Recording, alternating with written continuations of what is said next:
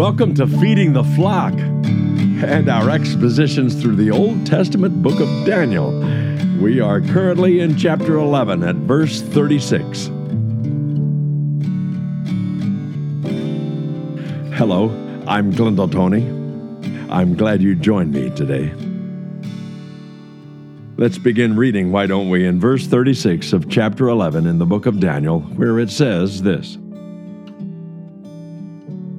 Then the king will do as he pleases, and he will exalt and magnify himself above every god, and will speak monstrous things against the God of gods. And he will prosper until the indignation is finished, for that which is decreed will be done. He will show no regard for the gods of his fathers or for the desire of women, nor will he show regard for any other God, for he will magnify himself above them all. But instead, he will honor a God of fortresses, a God whom his fathers did not know. He will honor him with gold, silver, costly stones, and treasures. He will take action against the strongest of fortresses with the help of a foreign god. He will give great honor to those who acknowledge him and will cause them to rule over the many and will parcel out land for a price. At the end time, the king of the south will collide with him, and the king of the north will storm against him with chariots, with horsemen, and with many ships. And he will enter countries, overflow them and pass through. He will also enter the beautiful land. And many countries will fall, but these will be rescued out of his hand Edom, Moab, and the foremost of the sons of Ammon. Then he will stretch out his hand against other countries, and the land of Egypt will not escape but he will gain control over the hidden treasures of gold and silver and over all the precious things of Egypt, and Libyans and Ethiopians will follow at his heels. But rumors from the east and from the north will disturb him, and he will go forth with great wrath to destroy and annihilate many. He will pitch the tents of his royal pavilion between the seas and the beautiful holy mountain. Yet he will come to his end and no one will help him. So we find ourselves here at the uh, last of chapter 11 in the book of Daniel. And I apologize for the fact that in the previous episode I set it up as if I were uh, going to finish the uh, chapter 11 in that episode, and I was not able to accomplish uh, that.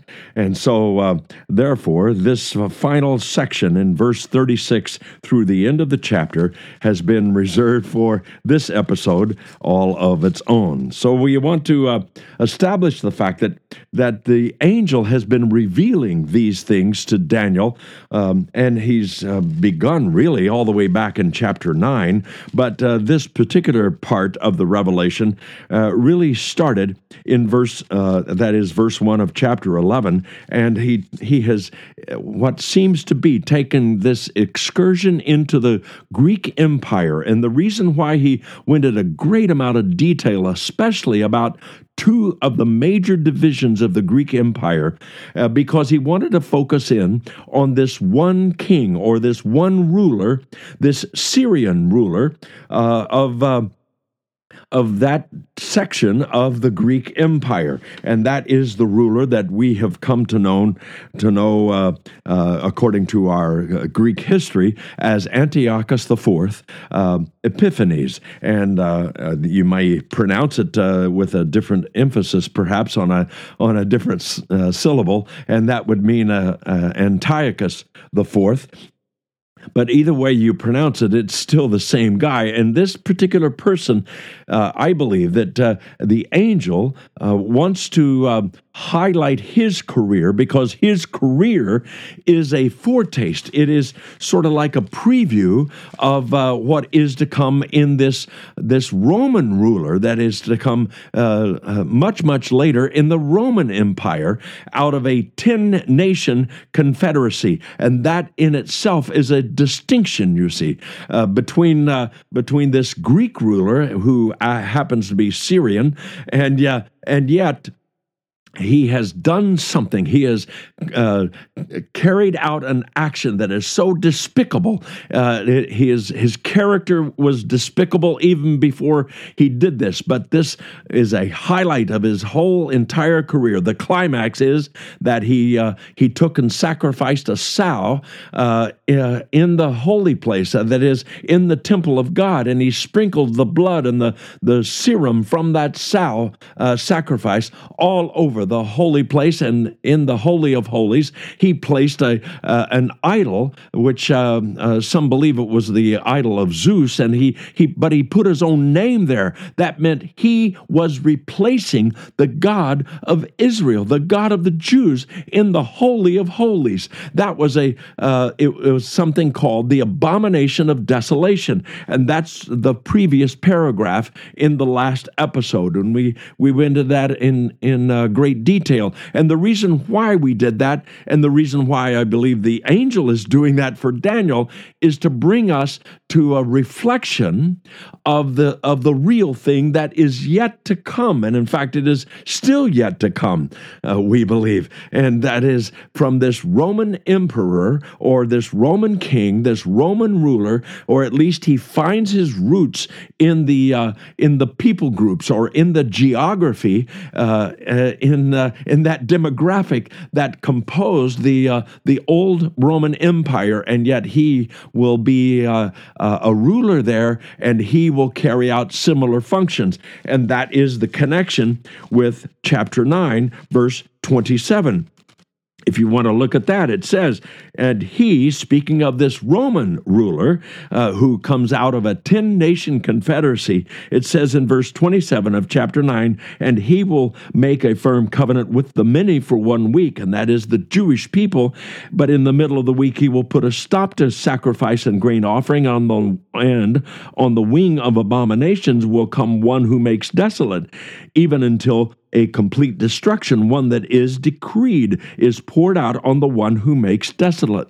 So, in the uh, in the revealed timetable of these these 490 year period there is this last section of 7 years that is composed in that uh, one verse and the career of this Roman king is uh, is highlighted by the fact that he will desecrate the temple with an abomination of desolation. That is totally different and distinct from uh, what Nebuchadnezzar did when he destroyed the temple, when he dismantled it, when he when he actually before that he actually took the the the that is the the the, the instruments and the the various uh, uh, gold articles and silver articles. He and bronze articles. He took them uh, to Babylon and then he he destroyed the city of Jerusalem and he destroyed the temple. But destruction isn't the same as this action here. This is a unique thing where a person places himself in the Holy of Holies and declares himself to be the replacement of the God of Israel, the God of the Hebrews, the God of the Jewish people, the God in the Holy of Holies. That is a is what is has a special term to it, and it's called the abomination of desolation. So the reason why chapter 11 is here, at least the first section of chapter 11, all the way down through verse 35, is to describe this one man from the Greek Empire who did this, and his name was Antiochus Epiphanes. And uh, and that is exactly what we find described. What's interesting is without any flurry or flourish, or without any other marker necessarily uh, in the passage, uh, we might not even notice this, but verse 36 actually shifts the focus away from this Greek uh, uh ruler called uh,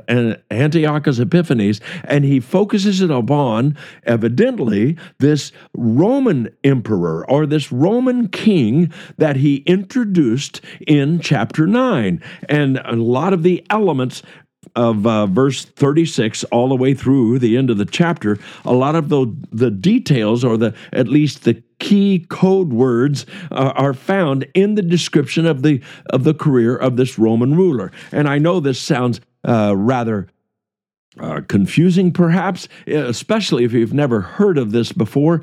But one is a preview, uh, uh, verses uh, uh, 29 through 35. That is that is the preview career of Antiochus Epiphanes, and he is a glimmer, a foretaste, a foreshadowing, you might say, a type, if you want to use that kind of word, of the future uh, Roman ruler who is to rule over the entire entire uh, uh, European continent, evidently, and that even includes uh, the the Middle East itself. It even includes what uh, we find here as the beautiful land, and so that's what we find. There is this subtle shift because the focus is still about this this thing of the abomination of desolation, and there are only two people that are guilty of this particular kind of thing. One is in our past, as we sit here reading the book of Daniel, it is in our past, and the other has not been yet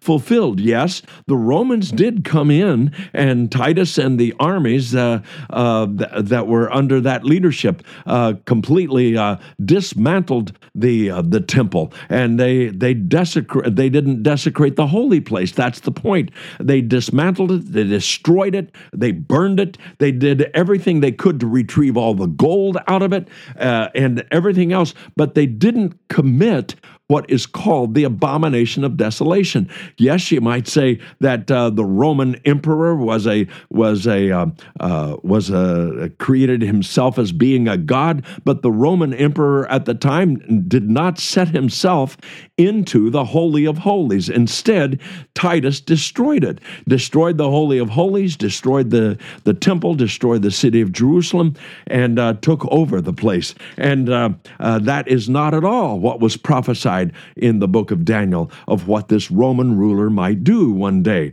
And so that's the reason it is important for us to catch these connections. And in this case, catch the connection that, that drives these two paragraphs. Verses 29 through 35 talks about uh, Antiochus Epiphanes, whereas 36 through the end of the chapter talks about this other king, this other king that was introduced in chapter 9, this king that comes and arises out of the Roman Empire, destroys three of those 10 kings and replaces them uh, with himself. And then he goes into the temple, sets himself up in that Holy of Holies that uh, currently isn't in existence yet. Uh, there is no Holy of Holies in the Jewish temple. There is no Jewish temple. Uh, the Temple Mount is bare from from that standpoint, and uh, except for uh, the Islamic uh, Dome of the Rock, they call it. but that still is not the Jewish Holy of Holies. And so there there must be some sort of structure, some sort of temple, or some sort of maybe just a tabernacle, a tent that is uh, reconstructed uh, so that there is a Jewish Holy of Holies. And when that is done, this person, this person in verse 36, will be the one who take over that uh, takes over that holy of holies with himself with an image of himself in that place that is what is called the desecration uh, of the temple. That is what's called the abomination of desolation by that particular label. And uh, so the one reflects the next. And that's what we're anticipating is what is coming next. Well, we'll be back right after this short break.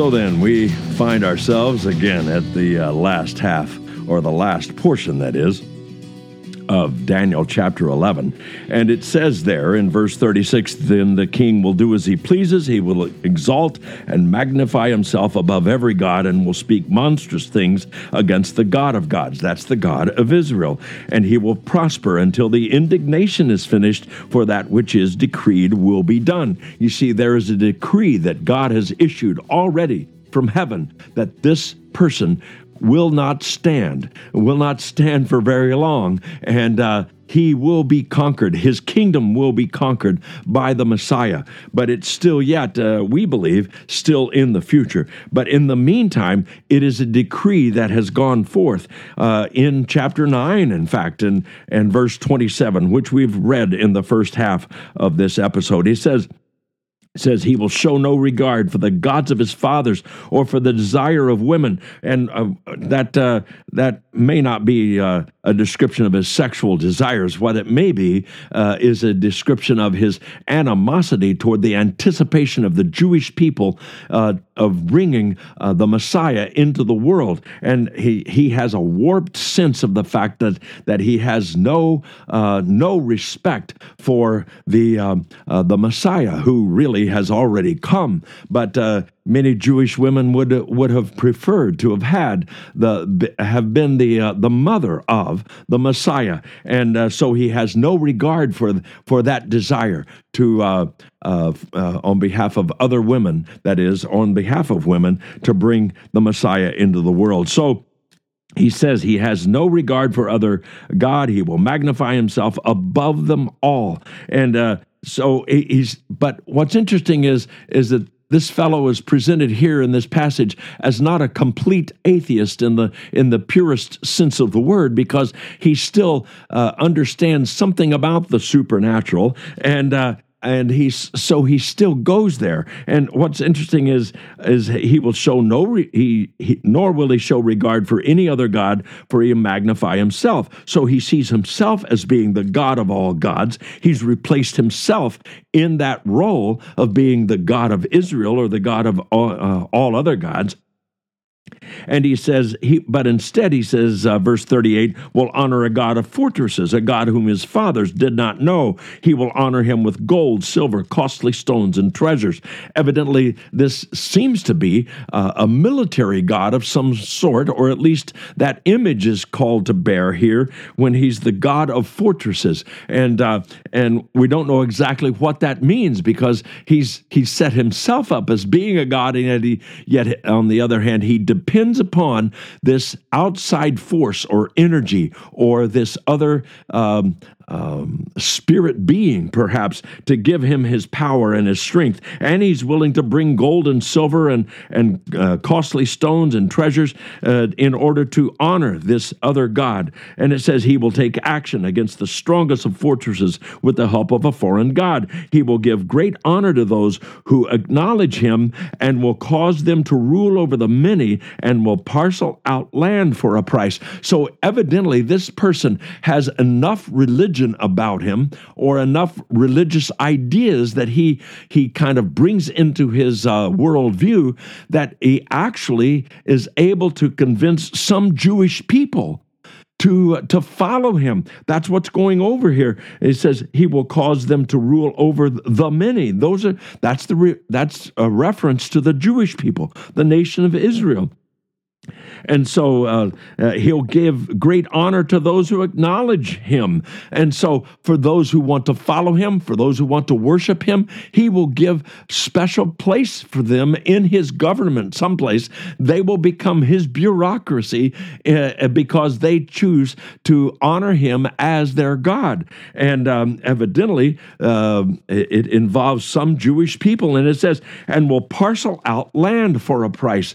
Uh, and that's a fascinating um, thing for this person to uh, begin to do is to give uh, land away or to parcel out land. And yet the nation of Israel has, uh, has given land away over and over and over again since the uh, uh Balfour Declaration in 1920, where the, the British were given the, uh, the British Mandate that was called. And uh, that was uh, that was parceled out. It was a large portion of land, and yet it was given away and given away over a whole period of time in section by section by section for the sake of peace. And evidently, this person is going to arrive on the scene and he's going to give away land for the sake of somehow protecting Israel as if he wants to be the hero for the nation of Israel. And he will devise a way of peace that includes parceling out land. And uh, so beware of anybody who comes along and says, well, we should we should just give away more land. And yet the land is God's land to give to whom He has promised it. And uh, so we should honor the land promises of God just as much as we honor other promises of God in the Bible. And so uh, when when a when a person starts to make his mark in the world by giving land, especially if he if he suggests that he's going to give away part of the uh, the uh, uh, the Temple Mount away, uh, perhaps uh, some to uh, some group and uh, portions portions of it to other groups, so that Jewish people maybe ha- give a get a chance to re reestablish their own holy place on the Temple Mount. If he can somehow negotiate giving away land so that they can have a part of it there for the sake of peace, and so that every major religion may have a piece of the of the Temple Mount. Well, then that's what he's willing to do. Uh, now we don't know exactly that, that that is what that means, but I'm telling you, if uh, this fellow is uh, characterized by parceling out land for a price, then beware of anyone who begins to give away the land of Israel or the land of promise to anybody except Israel. It says at the end time, the king of the south will collide with him. So there's something else going to be going on here uh, in his career and uh, talks about the king of the south will collide with him, the king of the north will storm against him with chariots and um, with horsemen and with many ships, and he will enter countries, overflow them, and pass through. So he's going to be successful in many regards in a military way, and yet he will also. Uh, not always find allies. There will be those who see him as a threat, who see his empire as a threat. And even though he may have gotten to this position by promoting a globalist agenda, yet uh, yet uh, not the entire globe w- will be con- continually or perpetually uh, loyal to him. And others will be uh, coming to the surface who will challenge his authority, challenge his rule, challenge his kingdom. And that's what this is all about. And he will enter the beautiful land. Somehow he moves his throne or moves his ruling spot uh, out of wherever it came from, perhaps Rome or perhaps Babylon.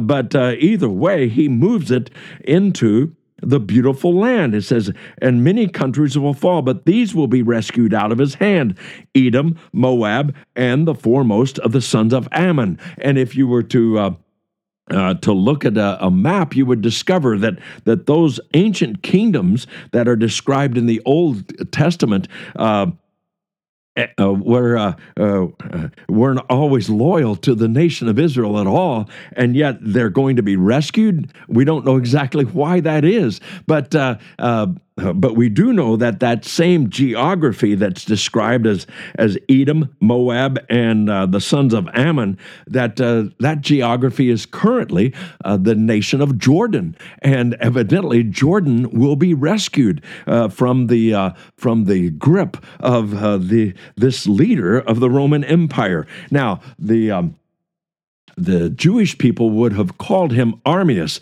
but uh, but uh, the New Testament believers today we would call him Antichrist. Uh, just in case you you haven't caught on to that yet, or I haven't introduced that thought to you yet, uh, we wanted to be clear before we got through this entire passage who we're talking about. But somehow Jordan will be rescued from his grip. Then he will stretch out his hand against other countries, and the land of Egypt will not escape. And he will gain control over the hidden treasures of gold and silver, and over the precious things of Egypt. And Libyans and Ethiopians, that's northern Africa, will join with with uh, with Egypt. But and will join with him, and Egypt will be overthrown. It says he, they uh, they will follow at his heels. We're not quite sure if that means they're going to become enemies or they're going to become followers, but it says in verse 44, but rumors from the east will and from the north will disturb him, and he will go forth with great wrath to destroy and annihilate many. He will pitch the tents of his royal pavilion between the seas and the beautiful holy mountain. So uh, this fellow will take up. Uh, some sort of temporary device, some sort of temporary um, uh, place of of a uh, perhaps just erecting tents and uh, uh temporary location between uh, Temple Mount and the Mediterranean Sea. Pl- someplace in there, he will make his military headquarters, and it won't be a permanent fortress in terms of a, a building, but evidently it will be his his throne will be moving there. And it says, uh, "Yet he will come to his end, and no one will help him." So he will come to his end, we know, because of the Messiah returning. Although that is not necessarily a part of this paragraph, that is what we can do when we piece various other descriptions of this man's career together, we will discover that this fellow has a limited amount of time. Once he desecrates the temple, it will only be three and a half years worth of uh, of uh, of reign on the earth for this particular human um, uh, king, uh, human tyrant, and uh, and then the Messiah will will come back. He will return. The Messiah will rule one day over the entire area and over the entire globe. And we're going to find out a little bit about that, and a little bit about the blessings of that, and a little bit about the timing of that in chapter 12 of the book of Daniel.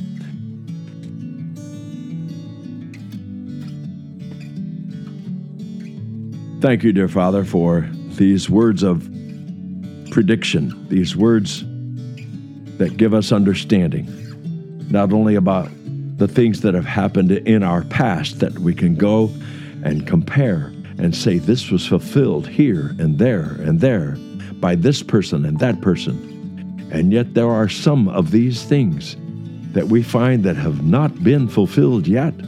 The equipment has, has not been prepared. The things have not been put into place. The nations have not arranged themselves in such a way as to find these things being fulfilled. The descriptions that we find in their details, we do not yet see, but we pray you'd give us insight by your grace, by your power, and by your Holy Spirit. We ask you to show us the things that are yet to come so that we, in our spirit and in our mind, can be prepared for whatever happens. In Jesus' name, amen.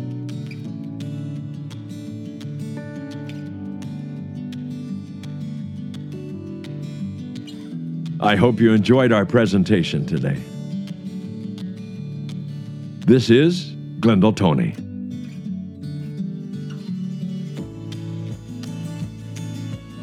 Join us again for the next episode of Feeding the Flock.